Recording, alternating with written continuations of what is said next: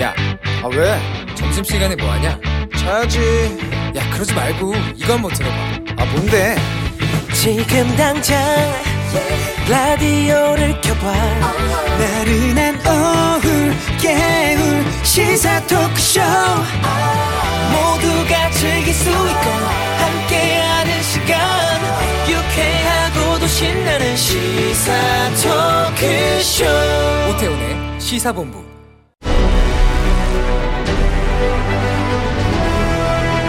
김철민의 본부 뉴스.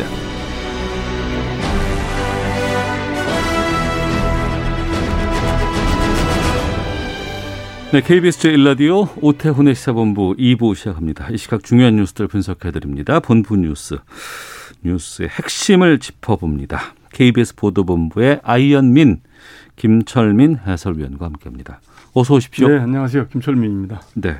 코로나19 상황 좀 예, 전해주시죠. 오늘 신규 확진자가 537명입니다. 네. 어제가 400명대 중반이었는데 음, 이거는 이제 주말에 검사 건수가 줄어든 영향이었던 걸로 이제 확인이 됐고 네. 그래서 오늘 확진자 발생 추이를 볼 때 이번 주 중반 그러니까 내일 정도부터 이제 뭐한 당분간은 600명대 내외 확진자가 이제 나오지 않겠느냐 방역 당국은 이렇게 이제 예상을 하고 있습니다. 그래서 3차 유행이 좀 감소 국면으로 들어들긴 했지만은 네. 그래도 지금 최근에 그 방역 수칙 어긴 종교 시설에서 잇따라 지금 집단 감염 나오고 있고 그리고 지- 아직도 감염 경로를 모르는 이런 숨은 감염자들이 20%가 넘습니다. 그래서 네. 어, 방역 수칙을 계속 좀 강도 높게 지켜주셔야 될 것 같고 음, 그래서 어, 어, 요런 이제 이번 주에 그 확진자 발생 추이를 봐가면서 500명, 600명 요 수준이 유지가 되면 네. 오늘 16일 그러니까 토요일쯤 음, 어, 사회적 거리두기 단계를 조정을 할지 그리고 이제 강화된 방역 수칙을 좀 완화할지 여부에 대해서 토요일 날 오후에 발표를 하겠다 이렇게 지금 예고를 해놨습니다. 12월 초인가 제가 기억을 하는데요. 갑자기 500명대가 나올 때가 있었어요. 예, 예. 깜짝 놀랐고 큰일이다 그랬는데 이게 1000명으로 올라갔을 때는 더 놀랐거든요. 그렇죠. 뭐 순식간이었죠. 네. 근데 예. 1000명에서 이제 500명대로 좀 떨어지고 나니까 사람들이 이제 다 끝난 거 아니야? 예, 다좀 풀리는 거 아니야? 좀 느슨해지는 것 같아서 긴장감이 걱정이에요. 풀어졌죠. 예, 예. 그래서 최근에 그 지금 지난 4일부터 수, 저 학원 수도권 학원에는 지금 집합 금지 조치가 일부 완화가 됐죠. 그래서 네. 아홉 명 동시간대 아홉 명뭐 이하로 허용을 하고 음. 어 그리고 이제 아동 청소년 교습 용으로 이렇게 이제 허용을 했는데 이거를 네. 변칙적으로 운영하는 학원들이 더러 생기고 있는 모양입니다. 그래서 이제 스터디 카페처럼 이렇게 운영을 한다든지 음. 아홉 명을 초과해서 운영을 한다든지 이런 사례들이 좀 더러 적발이 되고 있어서 음, 서울시하고 교육청이 합동으로 지금 서울 소재 학원 독서실 2,700여 군데 지금 전수 검사에 들어갔습니다. 그래서 방역 수칙을 다 준수하는지 그래서 이제 당국에서는 지금 집합 금지 명령이 장기화되면서 업계 여러 가지 어려움이 많지만 네. 빨리 이 최대한 기간을 단축시키고 운영을 정상화하기 위해서는 지금 방역 수칙을 조금만 더 철저하게 지켜달라 이렇게 당부를 하고 있습니다. 네. 예, 코로나19 확산으로 소상공인 자영업자들 힘들다고 얘기를 하고 예. 그래서 이제 3차 재난지원금 관련해서 버팀목 자금 어제부터 지급 시작했는데 네. 많이 예, 받아가셨다고요? 이제 3차 재난지원금 지급이 어제부터 시작이 됐고 그 가운데서 소상공인들을 대상으로 지급되는 버팀목 자금 네. 어제 첫날 이제 지급을 했는데 하루 만에 101만 명이 1조 4천억 원을 이제 지원을 받았습니다. 그래서 오전에 신청하면 오후에 받을 수 있다면서요? 예, 지금 예. 오전 이제 정오까지 신청을 하면 오후 2시에 지급이 되거든요. 음. 그런데 어제가 이제 대상자가 신속 지급 대상 소상공인이 276만 명인데 어제 대상자가 100, 그 사업자 등록번호 끝자리가 홀수인 분들이 어제 신청을 받았는데 네. 143만 명한테 문자가 이제 안내가 됐고 이 가운데 101명, 101만 명이 음. 인터넷을 통해서 저- 어, 신청을 해서 어제 이제 1조 4천억 원이 지급이 됐습니다. 그래서 일반 업종 63만 명한테는 100만 원씩, 그다음에 영업 제한 업종 32만여 명에게는 200만 원씩, 집합 금지 업종 5만 2천여 명에게는 300만 원씩 각각 다 지급이 됐고요. 오늘은 이제 끝자리가 짝수인 사업자 등록번호 끝자리가 짝수인 소상공인들 133만 명한테 이제 안- 안내 문자가 발송이 됐고 예. 지금 오전에 신청한 분들은 오후 2시에 지급이 되고 그 이후에 신청한 분들은 내일 새벽 3시에 이제 입금이 음. 됩니다. 네. 예. 다주택자 양도세 한시적 인하 계획 관련해서 예. 김태년 원내대표가 계획 없다 이렇게 밝혔네요. 여권 일부에서 이제 이런 얘기가 어제부터 이제 나오기 시작을 했는데 오늘 네. 김태년 원내대표가 못을 박았습니다. 음. 예, 그런 계획이 없다. 다주택자에 대해서 양도세를 한시적으로 인하하거나 뭐 중과 조치를 완화할 계획이 전혀 없다. 네. 못을 박았습니다. 그래서 그 오늘 원내대책 회의에서 이제 모두 발언을 했는데 그 정부의 민주당과 정부의 부동산 대책은 투기 차단, 다주택자 시세 차익 환수, 공급 확대가 원칙이다. 지금 다주택자들한테 양도 차익을 중과세에서 공평과세 원칙을 지켜나가는 거는 정책의 일관성, 그 다음에 정책의 원칙과 관련된 문제이기 때문에 지금 시장이 안정되려고 하는 이 마당이 굉장히 중요한 시기에 네. 이렇게 정책의 혼선을 빚는 일은 절대 없다. 음. 아주 못을 박았습니다. 네. 최근에 뭐 주식 시장도 지금 예. 뭐 화랑세라고 하고 예. 돈 많이 빌려가지고 예. 이거 이 비투하는 사람들 늘고 있다고. 그러니까 연초부터. 지금 은행권의 신용 대출이 다시 늘어나고 있거든요. 그래서 예. 이제 빚을 내서 투, 네, 투- 주식 투자하고 부동산에 투자하는 빚투 과열 현상이 이제 생길 가능성이 높다고 보고 음. 그 금융당국이 잇따라 지금 경고 메시지를 보내고 있는데요. 어제는 금융감독원이 주요 은행 여신 담당 임원들하고 회의를 열어서 가계대출 관리를 좀 강화해 달라 이렇게 당부를 했고 오늘은 또 금융위원회에서 그 도규상 부위원장이 아침에 또 금융리스크 대응반 회의를 열었는데 여기서 그 신용대출 자금이 특정 자산 시장 그러니까 부동산 시장이나 뭐이 주식 시장에 쏠리는지 여부를 지금 면밀히 보고 있는데 네. 그러면서 이제 은행들이 신용대출 증가세 관리를 좀 강화해 달라 이렇게 좀 당부를 했습니다. 네. 아직까지는 뭐 이제 신용대출 증가액이 이렇게 폭발적으로 증가하지는 않고 지금 전년도에 비교 보면 안정적인 모습인데 음. 더 과열되지 않도록 잘 감시하겠다 이렇게 오늘 어, 발표를 했습니다. 네. 어, 생후 16개월 된 여자 어, 예, 아이가 정인이 사건이죠. 예, 양부모 학대 끝에 이제 숨진 예. 사건. 근데 정인이의 양 외할머니가 그러니까 검찰에 고발됐네요. 정인이의 부모는 지금 구속이 돼 있는데 예, 예. 이 부모랑 같이 동거하면서 살던 그 외할머니, 그러니까 정인이 모친의 어머니죠.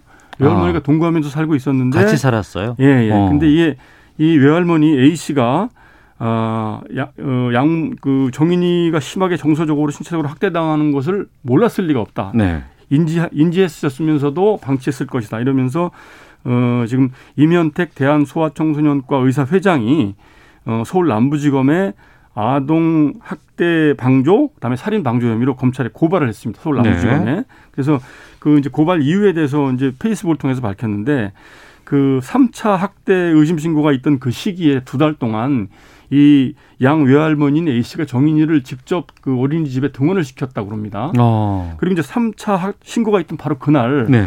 그 이제 어린이집 그 선생님이 정인이를 보고 너무 이제 굶주려 있는 것 같아서 영양 상태가 안 좋아서 충격을 받- 받아갖고 애를 데리고 이제 소아과 병원에 데리고 갔거든요. 네. 그리고 그 소아과 병원에서 그 원장이 이제 정인이 상태를 보고 이게 아동학대가 의심된다 해서 경찰에 신고를 했는데 그날도 이 양 외할머니인 A 씨가 아, 이 정인이를 등원을 시켰다는 거죠. 네. 그리고 이양 외할머니 A 씨 직업이 뭐냐면 어린이집 원장입니다. 그래서 어. 어, 이 어린이집 원장이기 때문에 아동학대가 뭔지 잘 알고 있겠군요. 신고 의무가 어떤 건지에 대해서 예, 잘 예. 알고 있는 사람이기 때문에 어. 같이 동거하면서 이런 거를 신체적 정서적 학대를 다 보았었기 때문에 이걸 몰랐을 리가 없다 이러면서 음. 지금 남부지검에 어, 고발을 했고요. 그 구속된 정인이 부모는 이제 내일 내일 서울 남부지검에서 첫 공판이 열립니다. 그래서 아마 검찰이 여기에 병합을 할지 아니면 따로 이제 조사를 할지 여부는 좀 지켜봐야 될 것 같습니다. 알겠습니다. 저희 내일 수요일에 아는 경찰 시간에서 좀 이 내용은 좀 더 깊이 살펴보는 시간 좀 갖도록 하겠습니다. 자, 이 뉴스까지 살펴봤습니다. KBS 보도본부의 김철민 해설위원과 함께했습니다. 고맙습니다. 네, 고맙습니다.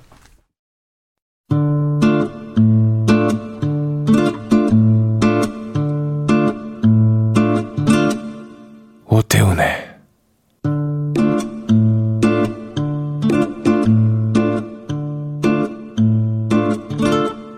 시사본부 네, 시사본부 듣고 계신 지금 시각 1시 9분 지나고 있습니다. 청취자 여러분들의 참여 기다리고 있습니다. 샵 9730으로 의견 보내주시면 어, 샵 9730으로 보내주신 분에 하나서입니다. 다섯 분 선정해서 어, 저희 시사본부 로고가 들어간 필터 교체용 면 마스크를 선물로 보내드립니다. 제가 지금 쓰고 있는데요. 예, 로고가 불편하신 분들은 빨면 지워지지 않을까 싶기도 하고요. 빨 수도 있는 거라고 하니까 필터 넣어서 쓸 수 있습니다. 짧은 문자 50원, 긴 문자 100원, 어플리케이션 콩은 무료로 이용하실 수 있고요. 마스크 당첨되신 분들은 홈페이지 방송 내용에서 확인하실 수 있습니다. 팟캐스트와 콩 KBS 홈페이지를 통해서 시사본부 다시 들으실 수 있습니다. 유튜브를 통해서도 만나실 수 있습니다. 일라디오 시사본부 이렇게 검색하시면 영상으로도 확인하실 수 있습니다. 매주 화요일 현직 여야 의원과 함께하는 정치화투 시간입니다. 더불어민주당 김성환 의원 나오셨습니다. 안녕하십니까? 네, 안녕하세요. 김성환입니다. 국민의힘 조혜진 의원 함께하십니다. 안녕하십니까? 예, 반갑습니다. 조혜진입니다. 네. 어, 어제 오전 10시 문재인 대통령 신년사를 발표했습니다. 신년사 어떻게 들으셨는지 먼저 조혜진 의원께서 먼저 말씀해 주시죠. 네. 그 아무리 실질적으로 이게 마지막 신년사거든요. 네, 네. 내년이 있지만은 대선 두 달 앞두고 하는 거기 때문에 네. 한해 구상을 이야기할 수 있는 그런 신년사가 아니라서 음. 한해 포부와 비전 구상을 이야기할 수 있는 저 어, 실질적 의미의 신년사는 이번이 마지막인데 네. 상황이 여러 가지로 안 좋으니까 어, 뭐 처음부터 끝까지 계속 좀 표정이 안 좋으시더라고요. 어. 뭐 지지율도 그렇지만은 예. 뭐 코로나도 계속 좀 장기화되고 하니까 그것도 그것 때문에 경제는 뭐 더 말할 것도 없고 음. 뭐 남북 문제도 초반에 좀 길이가 컸었는데 어제 그제 미 북한 노동당 8차 대회에서 김정은 이야기한 거 보면 이거는 뭐 깝깝하고 네. 그래서 어 본인도 마지막 노력, 이 마지막이라는 표현을 참 쉽지 않, 쓰기 쉽지 않으실 텐데 그런 표현도 쓰시고 부동산 문제에 대해서는 처음으로 또 사과까지 하시고 예. 그런 것들이 대통령의 심, 내- 심정을 보여주는 것 같고 음. 그런 상황에서도 뭔가 이제 희망을 주기 위해서 그 코로나 이 일상을 올해 안에 일상을 회복시키겠다. 네. 또 상반기 안에 경제 민생을 이 코로나 이전으로 어, 되돌려 놓겠다. 음. 터널의 끝이 보인다 이런 말씀도 하셨는데 이게 뭐 당장 이게 현실에서 살아가는 국민들한테 피부로 안 다가오니까 예. 좀 공허한 느낌도 있었고 어. 그래서 그런 뭐 그런 신여사였습니다. 표정도 좋지 않고 공허하다 이렇게 평가해 주셨는데 김성환 의원님은 어떻게 보셨습니까? 네, 우리 조희진 의원님 말씀하신 대로 어, 사실상 이번 어, 대통령님 신년사가 마지막으로 일할 수 있는 시기인데 네. 어, 집권 이제 5년 차에 접어드니까 무슨 새로운 무슨 깜짝 계획을 발표하기는 어렵고 어, 그동안 해왔던 일을 잘 마무리하고 우리가 가야 될 이제 방향, 비전 이런 거를 밝히셨다고 보여지는데요. 네. 그 키워드로 이제 회복, 포용, 도약 이세 에, 말씀을 하신 거잖아요. 음. 코로나로부터 어, 일상을 회복할 수 있도록 하겠다는 거고 내년 어, 올, 올해죠. 2월부터는 백신을 어, 맞을 수 있도록 하고 올 가을까지는 그 코로나를 이제 종식시킬 수 있게 하겠다는 거고 네. 우리나라가 상대적으로 뭐 이 가까운 일본이나 미국이나 영국 등등에 비하면 음. 굉장히 코로나 방역을 잘해오긴 했습니다만 그래도 그 과정에 많은 자영업자들이 힘든 건 또 사실이니까 네. 그분들에 대한 어, 지원 그 그걸 이제 포용으로 표현하셨고요. 음. 그 코로나 와중에도 만약에 코로나가 그치면 어느 네. 나라를 제일 가보고 싶냐라고 할 때 지금 대한민국이 상대적으로 위상이 많이 높아져서 어. 대한민국을 제일 많이 와보고 싶다는 거 아닙니까? 또 그 과정에서 대한민국이 최근에 이제 디지털과 그린을 중심으로 해서 새로운 산업을 발전시키고 있어서 그런 산업을 더, 더 높여서 어, 한국이 더 일종의 추격 국가가 아니라 선도 국가로 갈 수 있도록 하는데 매진하겠다라고 음. 하는데 뭐 새로운 내용이 있는 건 아니지만 그동안 어, 문재인 정부가 해왔던 어, 과제를 마지막으로 어, 정리하셨다. 담담하게 그 내용을 밝히셔서 국민들이 그런 방향에 대해서 충분히 이해를 하지 않으셨을까 그렇게 어, 보여집니다. 그 올해 보면 코로나를 극복하고 또 일상으로 돌아가서 경제를 회복하겠다. 이게 가장 큰 키워드인 것 같거든요. 가능성은 어떻게 보세요? 근데 그 time schedule이 예. 너무 희망적이라 가지고 너무 희망적이다. 그러니까 올해 안에 일상을 회복하겠다. 예. 경제는 상반기에 음. 코로나 이전으로 되돌려 놓겠다. 네. 이게 이게 그 스케줄 time schedule이 이게 뒤죽박죽이 되니까 국민들은 헷갈리는 것 같아요. 일단은 코로나가 종식이 돼야 되지 않습니까? 음. 그 다음에 그러니까 그 백신이 다 그 접종 완료가 돼야 되고 네. 그 다음에 이제 코로나가 종식이 되고 그 다음에 그 일상이 회복이 되고 그다음에 경제가 회복이 되는 이 순서로 가는 거거든요. 근데 이제 김성원 의원님 좀 전 말씀하셨지만은 빨라도 어, 백신 접종 완료가 가을 아니면 연말 어쩌면은 연초까지도 갈 수도 있는데 음. 그 이후에 이게 이제 종료가 되면서 일상이 좀씩 회복돼 가고 네. 그다음에 이제 경제가 또 후차적으로 음. 회복이 돼 가는데 올 안에 상반기 안에 경제를 코로나 이전으로 회복시키겠다 그러니까 이거는 어떤 의미인가에 대해서 네. 이좀 좀 뒤죽박죽이 돼 가지고 어. 어, 그 지금 말씀드린 이런 이제 순차적인 회복을 예. 최대한 빨리 당기겠다라고 그걸 위해서 우리가 힘을 모으자 음. 네. 이렇게 말씀, 말씀하셨으면 순리적인 거니까 음. 이해가 되고 네. 한데 이좀 그런 면에서 좀 메시, 메시지가 조금 시그널이 좀 헷갈렸던 측면이 있는 것 같습니다. 음. 어떻게 보세요? 네, 어, 국민들이 체감하는 순서로 보면 우리 조혜진 의원님 말이 크게 다 틀리지는 않을 수 있는데요. 통계적으로 보면 어, 지금 OECD 선진국 중에 대한민국이 가장 경제를 선방했다고 하는 거 아닙니까? 그럼에도 불구하고 대한민국 경제도 이제 올해는 어, 마이너스 성장이 불가피한데 다른 나라도 마이너스 지난해. 5%. 아, 그렇죠. 예. 그뭐 심지어 10% 이상으로 어, 추락한 나라들에 비하면 우리는 굉장히 선방한 나라인데 어, 마이너스 한 대략 한 1% 내외 정도로 어, 경제가 이제 마이너스 성장을 해 왔는데 네. 어, 내년 그러니까 올해부터는 그게 소위 플러스 성장으로 돌리는 시점을 아마 말씀하신 것 같고요. 음. 그것이 우리 서민들의 일상생활까지를 다시 회복하는 데는 조금 더 시간이 걸리지 않겠나 싶은데요. 그 대통령 신사 중에 우리가 이제 경제 규모로는 이제 세계 10위권에 진입을 하고 또 어, GDP 순서로는 이제 G7 국가 중에 어, 이탈리아를 넘어설 것 같다고 예상을 했는데 저희가 이 코로나 와중에도 분명히 이 제조업 경쟁력을 바탕으로 해서 또 선방하고 있는 건 사실이기 때문에 네. 그런 것들 좀 잘 감안하고 국내에 특히 이제 어려움이 커진 소상공인들을 잘 돌보는 것 이런 게 우리 경제 숙제겠죠. 너무 비관할 일도 아니고 또 음. 너무 자랑한 일도 아니겠지만 네. 그, 그 객관적 상황을 잘 보면서 한국 경제가 서민들에게 골고루 어, 그 온기가 전해질 수 있도록 하는 게 숙제인 것 같습니다. 네. 그럼 관련해서 지금 3차 재난지원금 지금 지급되고 있잖아요. 어, 버팀목 자금 같은 경우는 뭐 하루 만에 뭐 100만 명이 넘는 분이 신청해서 받아갔다고도 하는데 이런 상황에서 갑자기 또 지금 4차 재난지원금 얘기가 지금 나오고 있습니다. 경제 살리는데 어떤 원동력으로 좀 쓸 수도 있지 않을까라는 얘기까지 나오고 있고 이건 보편으로 갈지 아니면 선별로 갈지에 대해서는 계속 논의가 좀 있는 것 같은데 이 부분에 대해서 정치권에서 여러 가지 얘기들이 좀 나오고 있던데 조혜진 의원께서는 뭐 지금 이걸 좀 시작해 봐야 할 논의를 시작해 봐야 할 시기라고 보세요 어떻습니까?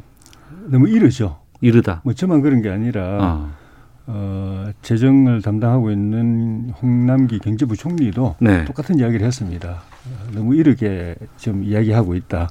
이야기를 했는데 좀 정치적인 그 오해를 살 만한 타이밍이죠. 음, 이 3차 재난 지원금이 지금 이제 지급되고 있는데 네. 이거 되고 나서 그다음에 성과를 보고 그다음에 코로나 방역 상태 상황 그리고 이제 백신 접종과 그 이후의 변화 상황 이런 걸 보고서 필요 여부를 판단해 가지고 해야 되고 네. 판단이 되면 한 달 정도면 할 수 있습니다. 이번에 3차 재난 지원금도 거의 한 달 만에 다 딱 해치웠잖아요. 네. 그런데 벌써부터 이야기를 하고 근데 4월에 서울시장 선거, 부산시장 선거 있고 이러니까 정치적으로 충분히 오해받을 행동을 하시는 것 같아요. 네. 그 정부 여당 쪽에서 그리고 벌써부터 지원 규모까지 전 국민 포괄 지원 음. 이런 식으로 또 이야기가 나오고 있고 이것도 경제부총리도 또 반대했던 거거든요. 네. 지금 반대하고 있거든요, 공개적으로. 하더라도 꼭 필요한 사람들한테 실질적인 도움이 되도록 음. 가능하면 충분히 정말 어려운 사람들 피해를 많이 입은 계층에 실질적으로 충분히 지원하는 그런 선별적 지원이 바람직하다고 벌써 딱 이제 규정을 하고 있는데 일차 지원금을 그런 식으로 전 국민 지원했다가 경제 진, 그 소비 진, 진작 효과 소비 지출 확대 효과는 30%밖에 안 됐다는 게 일반적인 평가라서 이차 지원은 이제 선별적으로 했고 아 그러니까 아, 여기 이렇게 하는 게 맞다 해서 삼차 지원 삼차 지원도 여야 뭐 큰 이견 없이 또 그렇게 선별 지원으로 갔기 때문에 네. 그렇게 가야 되는데 경기 진작 효과는 좀 전에 말씀드린 이 코로나 방역 상황하고 밀접하게 연관돼 있는 게 이게 제대로 안 잡혀 있는 상황에서 만약에 소비를 촉진하는 그런 지원을 하게 되면은 음. 지난 여름에 봤지만은 갑자기 이게 아, 방역에도 영향을 줄 수 있다. 확대 예, 그 확대 확산될 수가 있습니다. 음. 그러니까 일차적으로는 피해를 보전하는 그 손실 보전 차원이 일차적인 목적이고 예. 코로나가 많이 진정이 돼서 적극적으로 이 국민들이 여행도 가고 뭐 회식도 하고 모임도 하고 이렇게 해서 돈을 써도 되는 상황이면은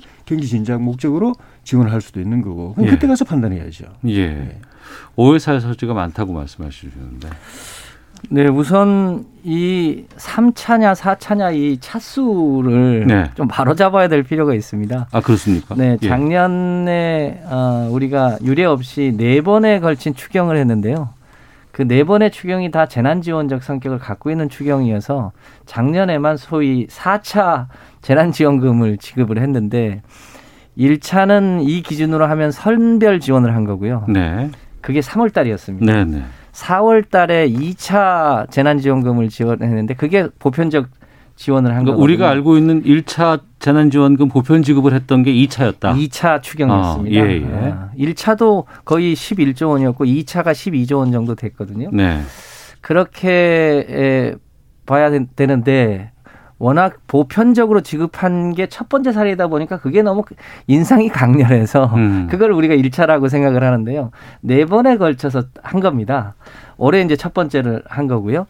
어, 그렇게 어, 봐야 하고요. 그러니까 작년 경험으로 보면 세 번은 선별 지원을 한 거고 그러니까 네. 일종의 맞춤형 지원을 음. 한 거고요. 한 번은 보편 지원을 했는데 그 보편 지원을 할 때도 이거를 일종의 그냥 현금으로 지원한 게 아니라 카드나 지역 화폐로 3개월 소모일성으로 지원을 했거든요. 포인트로 예, 그렇습니다. 카드 그러다 보니까. 예. 어, 뭐 그 용도에 따라서 식료품을 사기도 하고 밥을 먹기도 하고 가구를 바꾸기도 하고 가전을 바꾸기도 해서 실제로 굉장히 그 지역 지역 상권이 활성화됐다는 게 체감적으로 느끼는 얘기거든요. 예.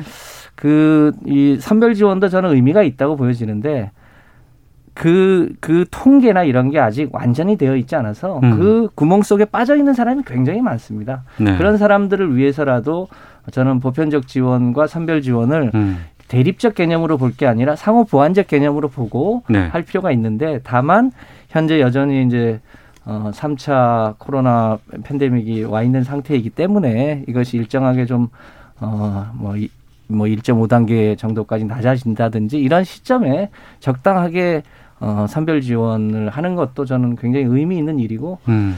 조금 거슬러 가보면 이게 어 지난 지난 총선 때 국민의힘 쪽에 황교안 대표도 1인당 50만 원씩 보편 지원을 하자고 주장을 했던 겁니다. 그러니까 예. 그런 건 감안해서 음. 이걸 너무 대립적 개념으로 보지 말고 네. 특히 우리나라의 상황이 어, 정부 부채 규모가 세계 다른 OECD 국가보다 훨씬 건전하기 때문에 필요할 음. 때는 어, 써야 된다고 보고요. 네. 지금 많은 OECD 국가들이 우리보다 훨씬 더 많은 재정 지원을 국민들한테 하고 있습니다. 음. 네. 우리도 그렇게 해야 된다고 좀 봅니다. 어. 더 써도 될까요? 어떻습니까? 좀 다른 나라 상황과 비교해 보면은 어, 더 쓰는 나라들도 꽤 있긴 하더라고요, 보니까. 그 나라마다 이제 조금 사정이 다르겠지만은 예. 재정 여력이 있고 음. 어, 또 건전성에 문제가 없고 한 나라일수록 조금 더 여유가 있겠죠. 네.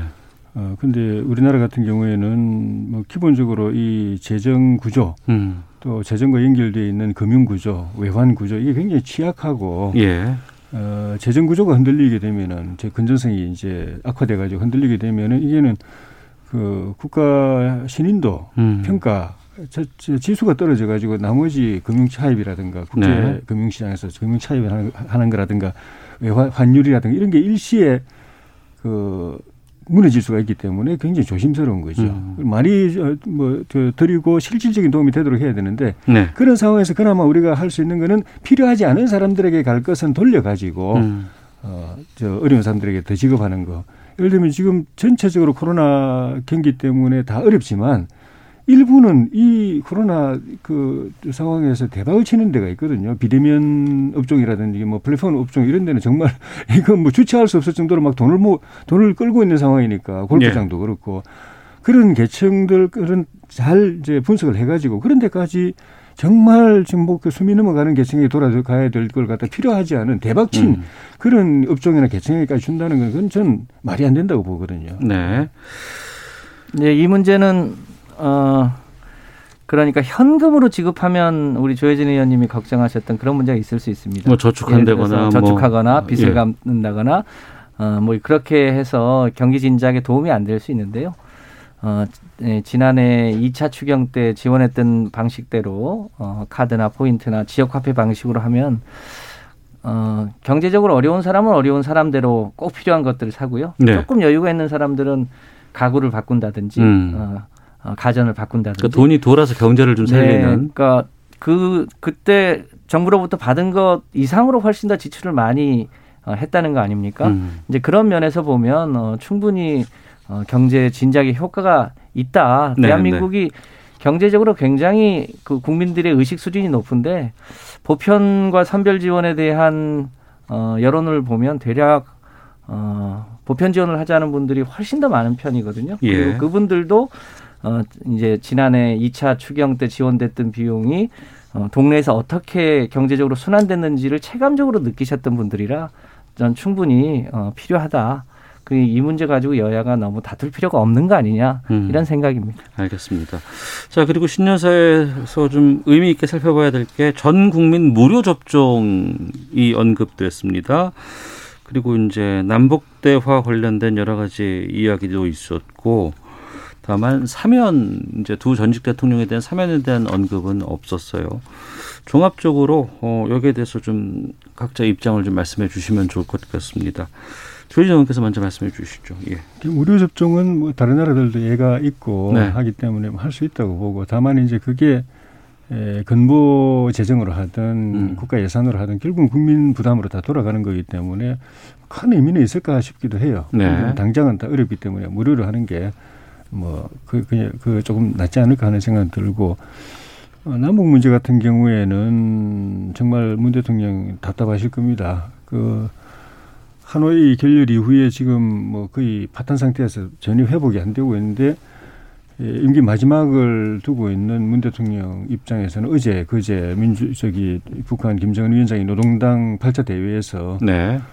그 남북 관계 이거는 싱가 그 정상회담 이전으로 다 돌아갔다고 음. 그렇게 이야기를 하고 더 나아가서 전술핵 같은 그런 걸 빨리 개발해 가지고 이 강력한 국방력으로 남북 통일을 앞당기겠다. 말하자면 핵 무력을 앞세운 적화 통일을 공언을 한 거거든요. 이거는 엄포가 아닙니다. 네. 지금 뭐 우리가 생각하지 못했던 무기들이 속속 이제 현 그 저기 저 저기 현장 배치가 되고 있기 때문에 그런 상황이면 저는 대통령께서 이런 본인 정상회담과 남북 관계 개선에 대한 그런 일망은 인, 그 이해하지만은 냉, 현실이 이렇게 돼 있으면은 음. 냉정하게 보고 지금 뭐 좀 다음 정권까지 보, 보면서 남북관계 개선은 보되 지금 당장은 이제 벌써 이렇게 냉각한 상태인 상황에서 적대적 분위기가 조성되고 있다. 안보에 네. 취약한 상황이 가고 있다. 그러니까 우리가 이에 대해 대비해야 된다. 빚, 이 대칭적 전력을 어떻게 가져갈 것이냐, 안보에 대한 국민의 불안을 어떻게 해소할 것이냐 이런 데 대한 말씀을 좀 있어야 되는데 그에 대해서 일체 없고 어. 다시 한번 또 정상회담하자 비대면이라도 하자. 이게 그 비대면이 코로나 때문에 정상회담이 김정은 위원장이 코로나 때문에 안 하는 게 아니거든요. 지금 말씀드린 대로 이미 바뀌어 버렸습니다. 남한 예. 패싱이고 다음 정권 바이든하고 어떻게 협상할 건가에 골몰하고 있는 상황에서 비대면 대면의 형식이 중요한 게 아니고 할 의사가 없다는 데 문제가 있고 음. 그런 것 같으면은 다른 방법으로 접근하고 그다음에 국민들이 걱정하는 남북 관계 냉각에서 그다음에 적대 관계로 가는 이에 대해서 우리가 어떻게 대비할 것인가 그에 네. 대한 이 대안을 말씀해 주셨어야 되는데 그게 좀 아쉽고 음.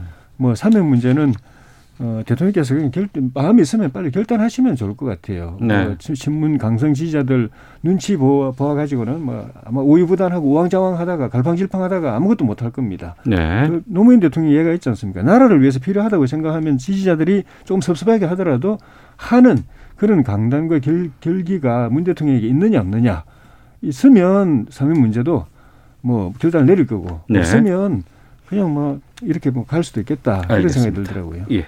김성환 의원님. 네, 뭐 간단하게 말씀드리면 이제 백신은 어 아스트라 아스트라제네카. 아스트라제네카. 예, 예. 가 1월 초에 어, 식약처에 이제 심사 요청을 했지 않습니까? 예. 신속하게 해서 대략 한 40일 정도 걸린다는 건데요.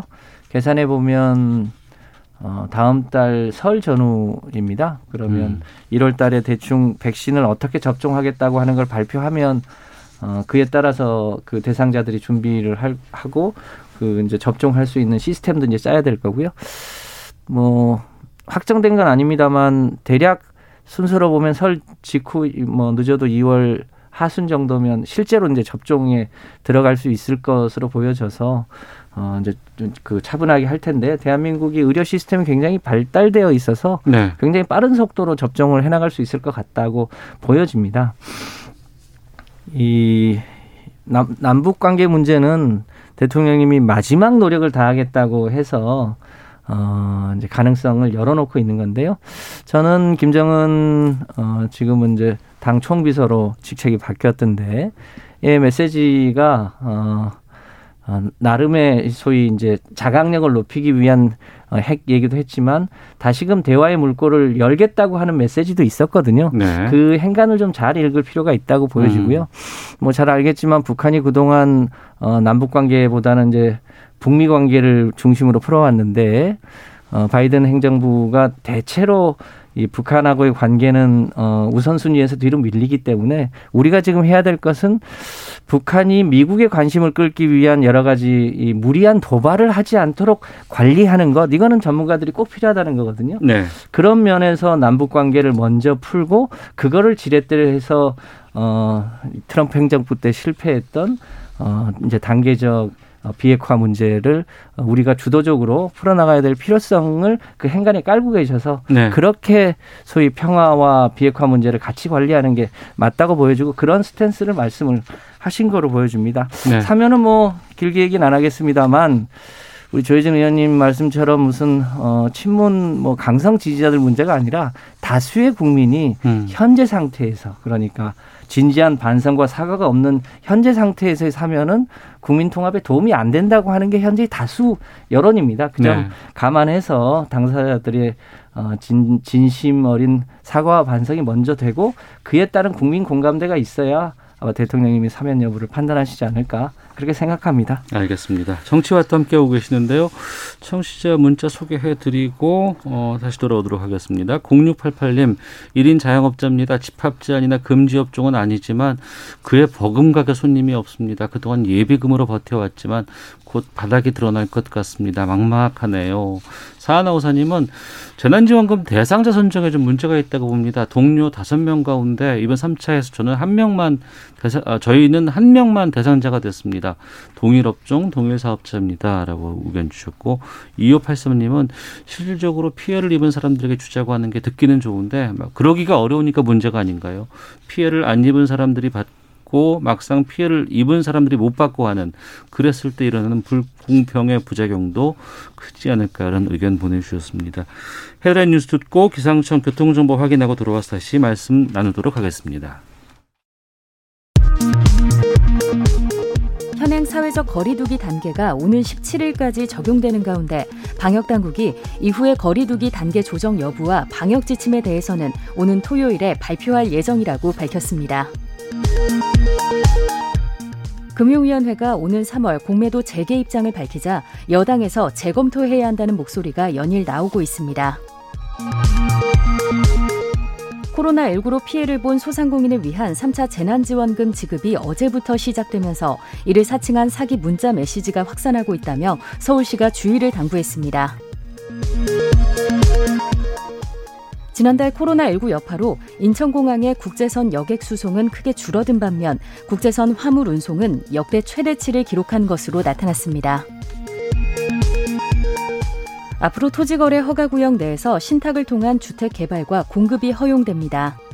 지금까지 라디오 정보센터 조진주였습니다. 이어서 기상청의 송소진 씨입니다.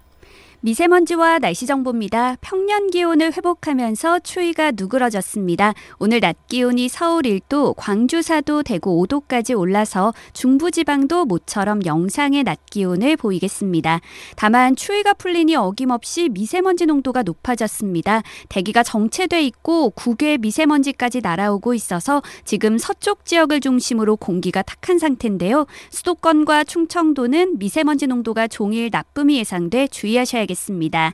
한편 오후부터 밤 사이에 수도권과 강원 영서, 충청도 전북 북부와 경북 북부 지역에는 곳에 따라 1에서 최고 5cm의 눈이 오겠습니다. 오후 3시부터 6시 사이에 많은 눈이 쏟아지는 곳이 있을 전망이어서 퇴근 시간대에 눈길과 빙판을 주의하셔야겠습니다. 현재 서울의 기온은 영하 0.8도입니다. 미세먼지와 날씨 정보였습니다. 이어서 이 시각 교통 상황을 KBS 교통정보센터 오수미 씨가 전해드립니다. 네, 이 시각 교통정보입니다.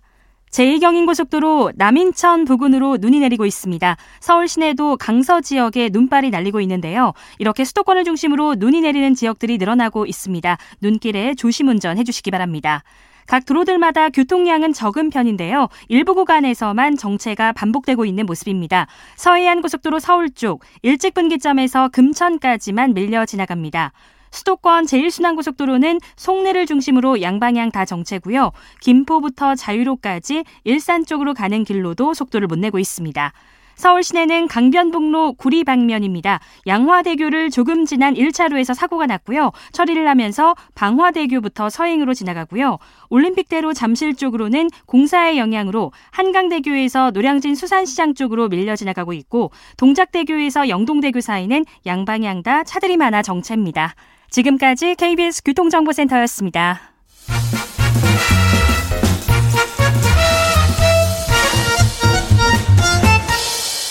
오태훈의 시사본부. 네, 다시 정치와투 돌아왔습니다. 더불어민주당 김성환 의원, 국민의힘 조혜진 의원과 말씀 나누고 있는데요. 아무래도 올해 정치적인 가장 큰 이슈 행사 하면은 4월 보궐선거가 아닐까 싶습니다. 서울시장, 부산시장 선거가 오는 4월 7일에 있습니다. 지금 석 달도 안 남았어요. 예. 네. 이제 2월 6일인가 되면은 두 달 남은 60일 전으로 돌아가게 되니까요. 어, 근데 아무래도 뉴스가 지금 여당 쪽보다는 국민의힘 야당 쪽에 상당히 지금 관련된 뉴스가 많이 나오고 있습니다. 출마자도 많고 여러 가지 이슈들도 좀 꽤 많이 먼저 생성이 되고 있기 때문에 그런데 이제 오세훈 전 서울시장의 조건부 출마가 지금 또 큰 화두로 떠오르고 있습니다. 논란도 되고 있고요. 그러니까 내년 대선 앞두고 어그 안철수 국민의당 대표 관련해서 이제 조건부 출마 얘기가 나왔는데 과거 뭐 여러 가지 상황을 방지하기 위한 조치라고 대의를 앞세웠는데 김종인 비대위원장이 여기에 대해서 엄청나게 화를 냈다는 지금 뉴스들이 나오고 있습니다. 조혜진 의원께서 좀 확인 좀 해주세요. 또 어떤 상황입니까 지금? 어, 오세훈 전 시장이 그 안철수 후보가 국민의힘으로 들어와서 경선하면 네. 안철수 후보의 그런 여러 가지 그 경쟁 조건에 조금이라도 음. 어, 배려가 될 수 있도록 자기는 출마 안 하겠다. 네. 근데 입당해서 선거하면 난 안 나갈게라는 예, 거잖아요. 예. 예. 안 그러고 밖에서 독자 출마하면은 나도 예. 나간다. 예. 근데 그 사실 원칙적으로는 맞지 않죠. 음. 그러니까 출마를 하든 안 하든 이 서울시장 선거 정도 되면은 그 명분이 뚜렷해야 되는데 이 조건부가 네. 되니까 음. 그러니까 김종인 위원장 같은 분도 하면 하고 말면 말지 그건 뭐냐 이런 식으로 음. 이야기하셨는데 그것도 일리가 있는 뭐그 말씀이죠. 예. 근데 이제 또 다른 측면에서는 이렇게 말하는 이유, 이렇게 자기 진로를 결정하는 이유가 한 단계 위에 어떻게 보면 대승적 차원에서 네. 우리 야권으로서는 후보 단일화를 통해서 서울시장 선거를 이기고 그다음 대선에서 내년 대선에서 정권을 되찾아오는 것이 절체절명의 과제다. 네. 나라에도 명운을 가른다. 음. 그걸 위해서 후보 단일화를 위해서 그걸 불쏘시개 역할을 하기 위해서 내가 이런 결정을 하겠다. 예. 그거는 명분이 더 큰 명분이 있는 것이거든요. 어. 그래서 어, 좀 필요하면은 자기가 어, 언제든지 희생할 수 있다. 중요한 거는 후보 단일화 하는 거다. 음. 하고 명분도 던지고 압박도 하고 그거는 저는 의미가 있다고 봅니다. 단일화 가능성은 지금 상황에서 어떻게 보고 계세요? 현재는 서로 다 이제 뭐 저기 계산 수 계산에 몰이 뭐 골몰하고 또 이제 밀고 당기고 신경전 벌이고 이렇게 있어서 속마음까지는 아직 안 드러내고 있는 상황이고 네. 겉으로는 본인에게 유리한 구도를 만들기 위해서 음. 이런 말도 해보고 저런 뭐 저기 저 움직임도 좀 보여보고 액션도 해보고 이렇게 하는데 이제 최종적으로 본인들 각자가 생각하고 있는 시나리오가 어떻게 되는 것인지 그리고 상황 변화에 따라서 어떤 선택으로 또 입장을 바꿀 것인지 그걸 봐야 판단할 수 있을 건데 현재 오늘 이 시점까지만 놓고 보면은 단일화 전망을 그렇게 밝게 보기가 어렵겠다. 아. 그 일단은 당에서는 김종인 비대위원장께서 적극적이지 않으신 것 같고 예. 밖에서는 안철수 후보가 본인 중심으로 단일화된다는 보장이 없으면은 음. 그래서 그렇게 뭐 이렇게 적극적으로 나서지 않을 듯한 분위기고 네. 예, 그런 상황입니다. 지금 여당은 안철수 대표와 이전에 뭐 단일화 경험도 있었고 네. 또 여러 가지 또 어, 모였다가 흩어졌다가 하는 경험이 참 많았잖아요 여당 쪽에서 어떻게 보세요 지금 상황? 그러니까 어 지- 이번 말고 지난번 대선 때 문재인 당시 후보랑 안철수 후보 간의 단일화 2012년 예, 예. 경선 그 논의 논의도 있었고 또 당 내에서 또 무슨 비대위 구성과 관련한 얘기도 있었고 뭐 여러 가지 경험들이 축적돼 있는데 네. 최근의 사례까지를 염두에 둬서 보면 정치를 안철수 어, 대표가 너무 자기중심적으로 세상을 보는 것 같다는 음. 느낌입니다. 그러니까 야권 단일화도 자기를 중심으로 야권 단일화가 되어야 의미가 있는 거고 네. 뭐 그렇지 않으면 별 의미가 없는 것으로 보는 거 아니냐. 정치라는 거는 어, 집단이 모여서 그 자신이 지향하는 가치를 함께 나가는 건데 네.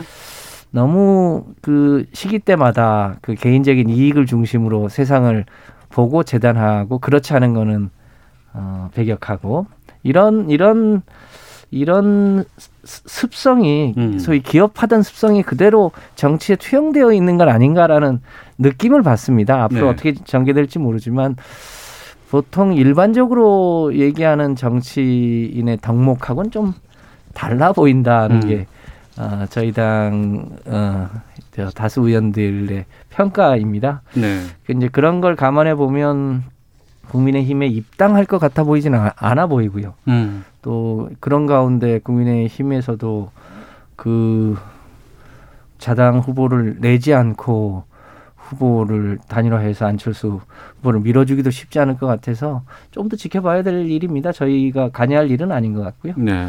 지금 그 경선 다 끝나고 나서 후보가 결정되는 시기가 언제쯤이면 되나요? 2월 말이나 3월 초까지. 3월 초까지 예. 또 되나요? 예. 어. 지금 여당은 지금 서울시장 후보로 나온 분은 우상호 의원 한 분만 지금 출마 선언을 한 상태잖아요. 그렇습니다. 어, 어떤 상황이에요 지금? 뭐 언론에 계속 이제 회자되는 것처럼 박영선 어, 중기부 장관이 어, 결심을 어떻게 하느냐에 따라 이제 구도가 달라질 텐데요. 네.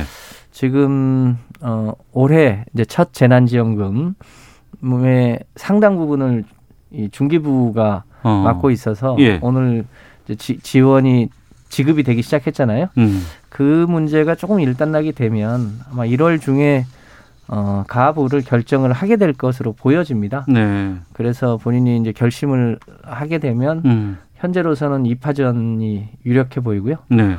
어, 또 뭐 추가로 더 출마하실 분이 있을지 모르겠습니다만 음. 그렇게 하면 조금 더 그 후기, 후보 구도가 어, 명확해지지 않을까 그렇게 네. 예상됩니다. 국민의힘 관련해서는 지금 김종인 비대위원장이 어, 기업가 출신의 이모 씨를 영입한다더라 라고 해서 얘기가 많이 돌았는데 오전에 기사가 떴어요. 삼성 출신 이승현 씨라고 지금 음, 한국 외국기업협회 명예회장을 서울시장 후보로 영입한다. 뭐 이런 보도가 좀 떴거든요. 확인을 좀 부탁드리겠습니다. 예, 저도 확인될 수 있는 건 아닙니다. 아 그래요? 예, 그, 그, 보도가 떴으면 맞겠죠. 어. 근데 이제 그런 분들이 저희 당에 예, 경선에 참여해 준다면 저희로서는 감사한 일이죠. 네. 근데 그렇다 하더라도 영입 이 후보라고 하더라도 다른 후보들이 다 사퇴하고 본인을 단독으로 추대하고 그런 거는 안, 어, 어려울 거고요. 예. 경선 과정을 거쳐야 되고 음. 기존에 한 10여 분 나와 있는데 그분들하고 경쟁해 가지고 어, 본인이 후보가 되면 뭐 좋은 거죠. 음. 만약에 안 된다면 뭐 어쩔 수 없는 것이고 그런 과정을 거쳐서 어, 후보가 돼야 되고 그걸 각오하고 그러니까 추대를 기대하지 말고 네. 어, 들어와서 경쟁해서 후보가 된다 하는 생각을 하고 어, 들어오셔야 되고 그런 이, 어떻게 보면 부담인데 네. 부담을 갖고도 들어와 주신다면 저희로서는 참 감사하죠. 알겠습니다. 자, 본격적인 좀 어, 이제 다음 주부터는 서서히 경선 레이스들 좀 들어가고 또 여러 가지 인물들도 좀 등장하지 않을까 싶습니다. 정치와 투 여기서 마치도록 하겠습니다. 두 분 말씀 고맙습니다. 고맙습니다. 감사합니다. 오태훈의 시사본부는 여러분의 소중한 의견을 기다립니다. 짧은 문자 50원, 긴 문자 100원의 정보 이용료가 되는 샵 9730, 우물정 9730번으로 문자 보내주십시오. KBS 라디오 앱 콩은 무료입니다. KBS 라디오 오태훈의 시사본부. 지금 여러분은 대한민국 라디오 유일의 점심 시사 프로그램을 듣고 계십니다. 자동차의 모든 것을 알아보는 시간입니다. 권용주의 차차차 오토타임즈 권용주 편집위원과 함께합니다. 어서 오십시오. 네, 안녕하세요. 예. 지난주에 새해부터 달라지는 여러 가지 자동차 정책에 대해서 좀 살펴봤습니다. 예, 맞습니다. 중에서 많은 분들께서 그거 다시 좀 알려달라고 좀 얘기해 주셨는데. 아, 그래요?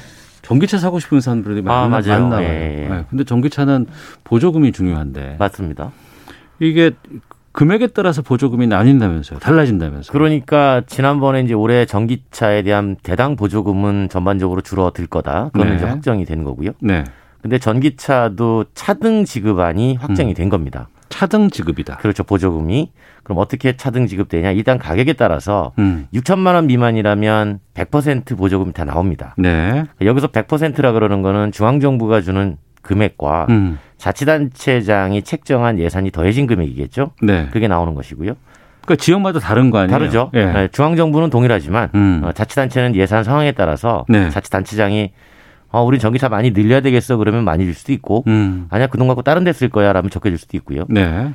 어, 그런데 이제 가격이 6천만 원에서 9천만 원 사이면 그 보조금의 절반만 줍니다. 어.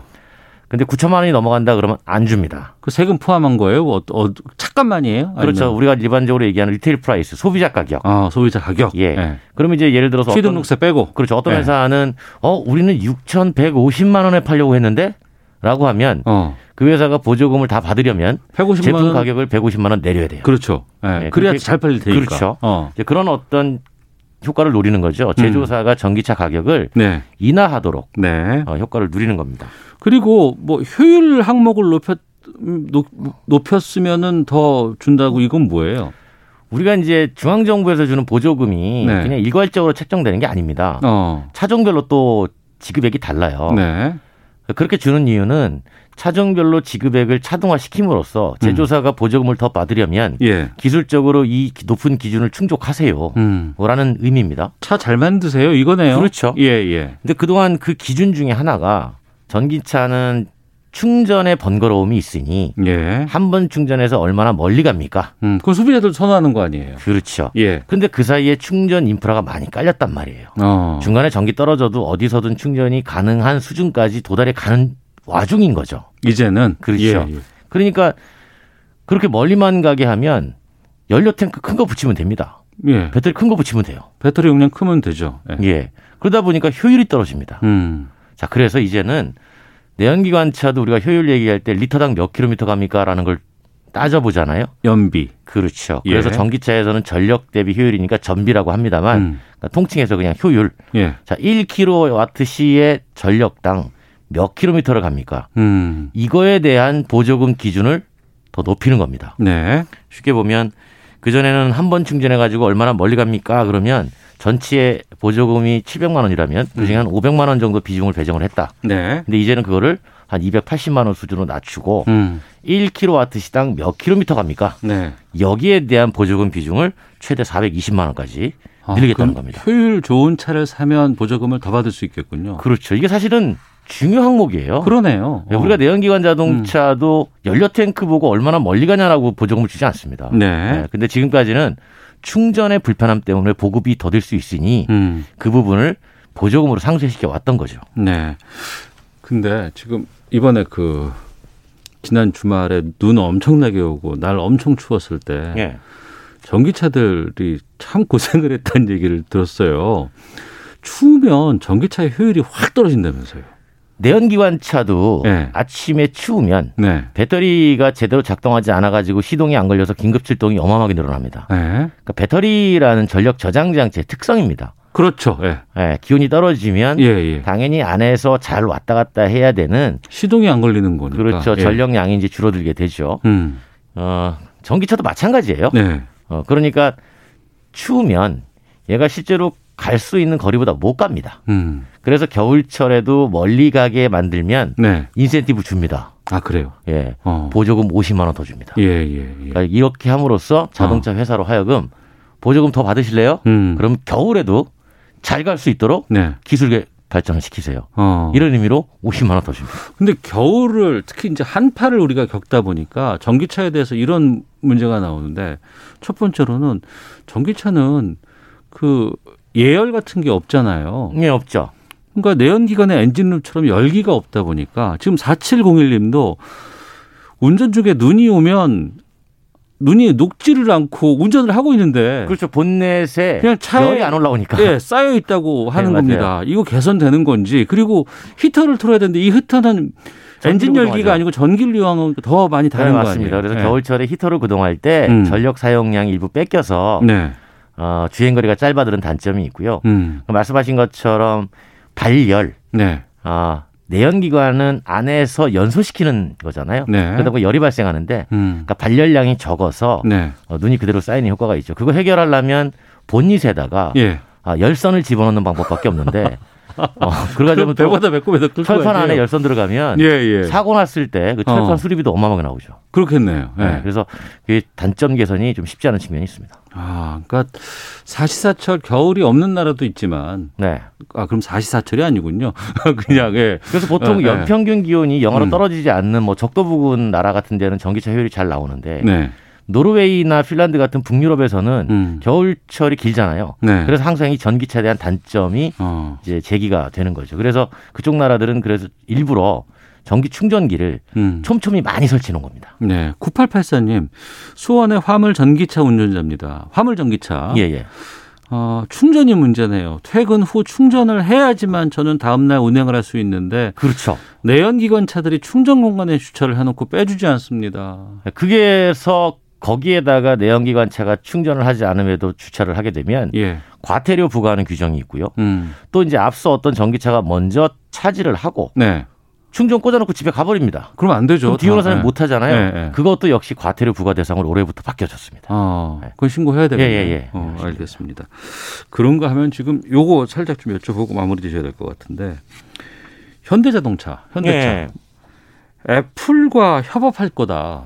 이거 난리가 났어요 지금. 지금 미국에서 CES가 열리고 있거든요. 예, 예. 사실은 CES. 이제 코로나가 아니었으면 제가 거기 있었겠죠. 그게 가전박람회 아니에요? 소비자 가전박람회인데 자동차가 많이 나와서 네. 제가 가 있었을 겁니다. 네, 네. 근데 CS 항상 가셨잖아요 그렇죠. 이맘때. 예. CS 소식은 별로 없고 음. 오히려 애플과 현대자동차의 협업이 가장 큰 관심이 됐어요. 예, 예. 그럴 수밖에 없는 것이 이제 애플이라는 브랜드가 가지고 있는 막강한 음. 어, IT의 힘. 네. 그다음에 현대자동차도 뭐 글로벌에서 어, 어 5위에 달하는 엄청난 규모의 자동차를 만드는 큰 회사. 음. 이 둘이 손을 잡는다? 네. 당연히 관심이 갈 수밖에 없죠. 그렇죠. 근데 네. 이게 단순히 그냥 관심으로만 끝날 것이냐 아니면은 자동차 시장의 판도를 바꿀 것이냐 어떻게 전망하세요? 이게 쉽지 않아요. 쉽지 않아요. 네, 그러니까 무슨 얘기냐면 어. 애플이 하고 싶은 건 예. 지능을 팔고 싶은 겁니다. 음. 그러니까 인간과 자동차를 비유하자면 네. 지금까지 자동차 회사는 뭐 지능보다는 음. 인간의 운전자가 있으니까 네. 어, 팔다리가 잘 움직이고 음. 어, 이런 거에 치중해서 만들어져 왔는데 네. 애플은 그런 걸 잘 못하니까 음. 할 생각도 없었고 네. 그래서 애플은 앞으로 인간 운전자가 없어진 다음에 음. 우리가 그걸 향해서 뇌를 만들 거야. 네. 그 뇌를 자동차에 심어줄게. 어. 그 뇌를 현대자동차가 받아들이겠니? 예. 라고 하는 제안이에요. 예. 예. 그런데 솔깃한데요? 그런데 현대자동차도 앞으로 인간 운전자가 없다라는 걸 설정을 하고 어. 그쪽을 향해서 가고 있는 중이에요. 현대차도 나도 뇌, 뇌를 만들고 있었어 이렇게 되는 건가요? 어. 그렇죠. 근데 둘 중에 뇌에 누가 더 지능이 높은 뇌인 것이냐. 예. 그걸 가지고 한번 우열을 따져보는 거죠. 어. 그런데 애플이 갖고 있는 뇌가 꽤 좋을 가능성이 높다라는 거예요. 잘 만들었습니까 그런 거? 예. 예, 예. 그런데 그동안. 예를 예. 들어서 애플이 가진 뇌를 가지고 현대차에 심어가지고 차를 만들었다. 음. 여기서부터 주도권 싸움이 생깁니다. 네. 예를 들면 음. 소나타를 만들었다. 네. 그러면 현대자동차 소나타 애플 버전이냐? 음. 애플 자동차의 소나타냐? 어. 여기에서 누가 먼저 가져갈 것이냐가 네. 결국은 또 경쟁이 벌어지게 됩니다. 이름 갖고 경쟁하시고 상품이 좋은 게 나오면은 소비자는 그것만 선택하면 되니까. 기업 입장에서 주도권도 중요하죠. 그렇겠죠. 알겠습니다. 자, 권영주 편집위원과 함께했습니다. 고맙습니다. 감사합니다. 시사본부 마치겠습니다. 안녕히 계십시오.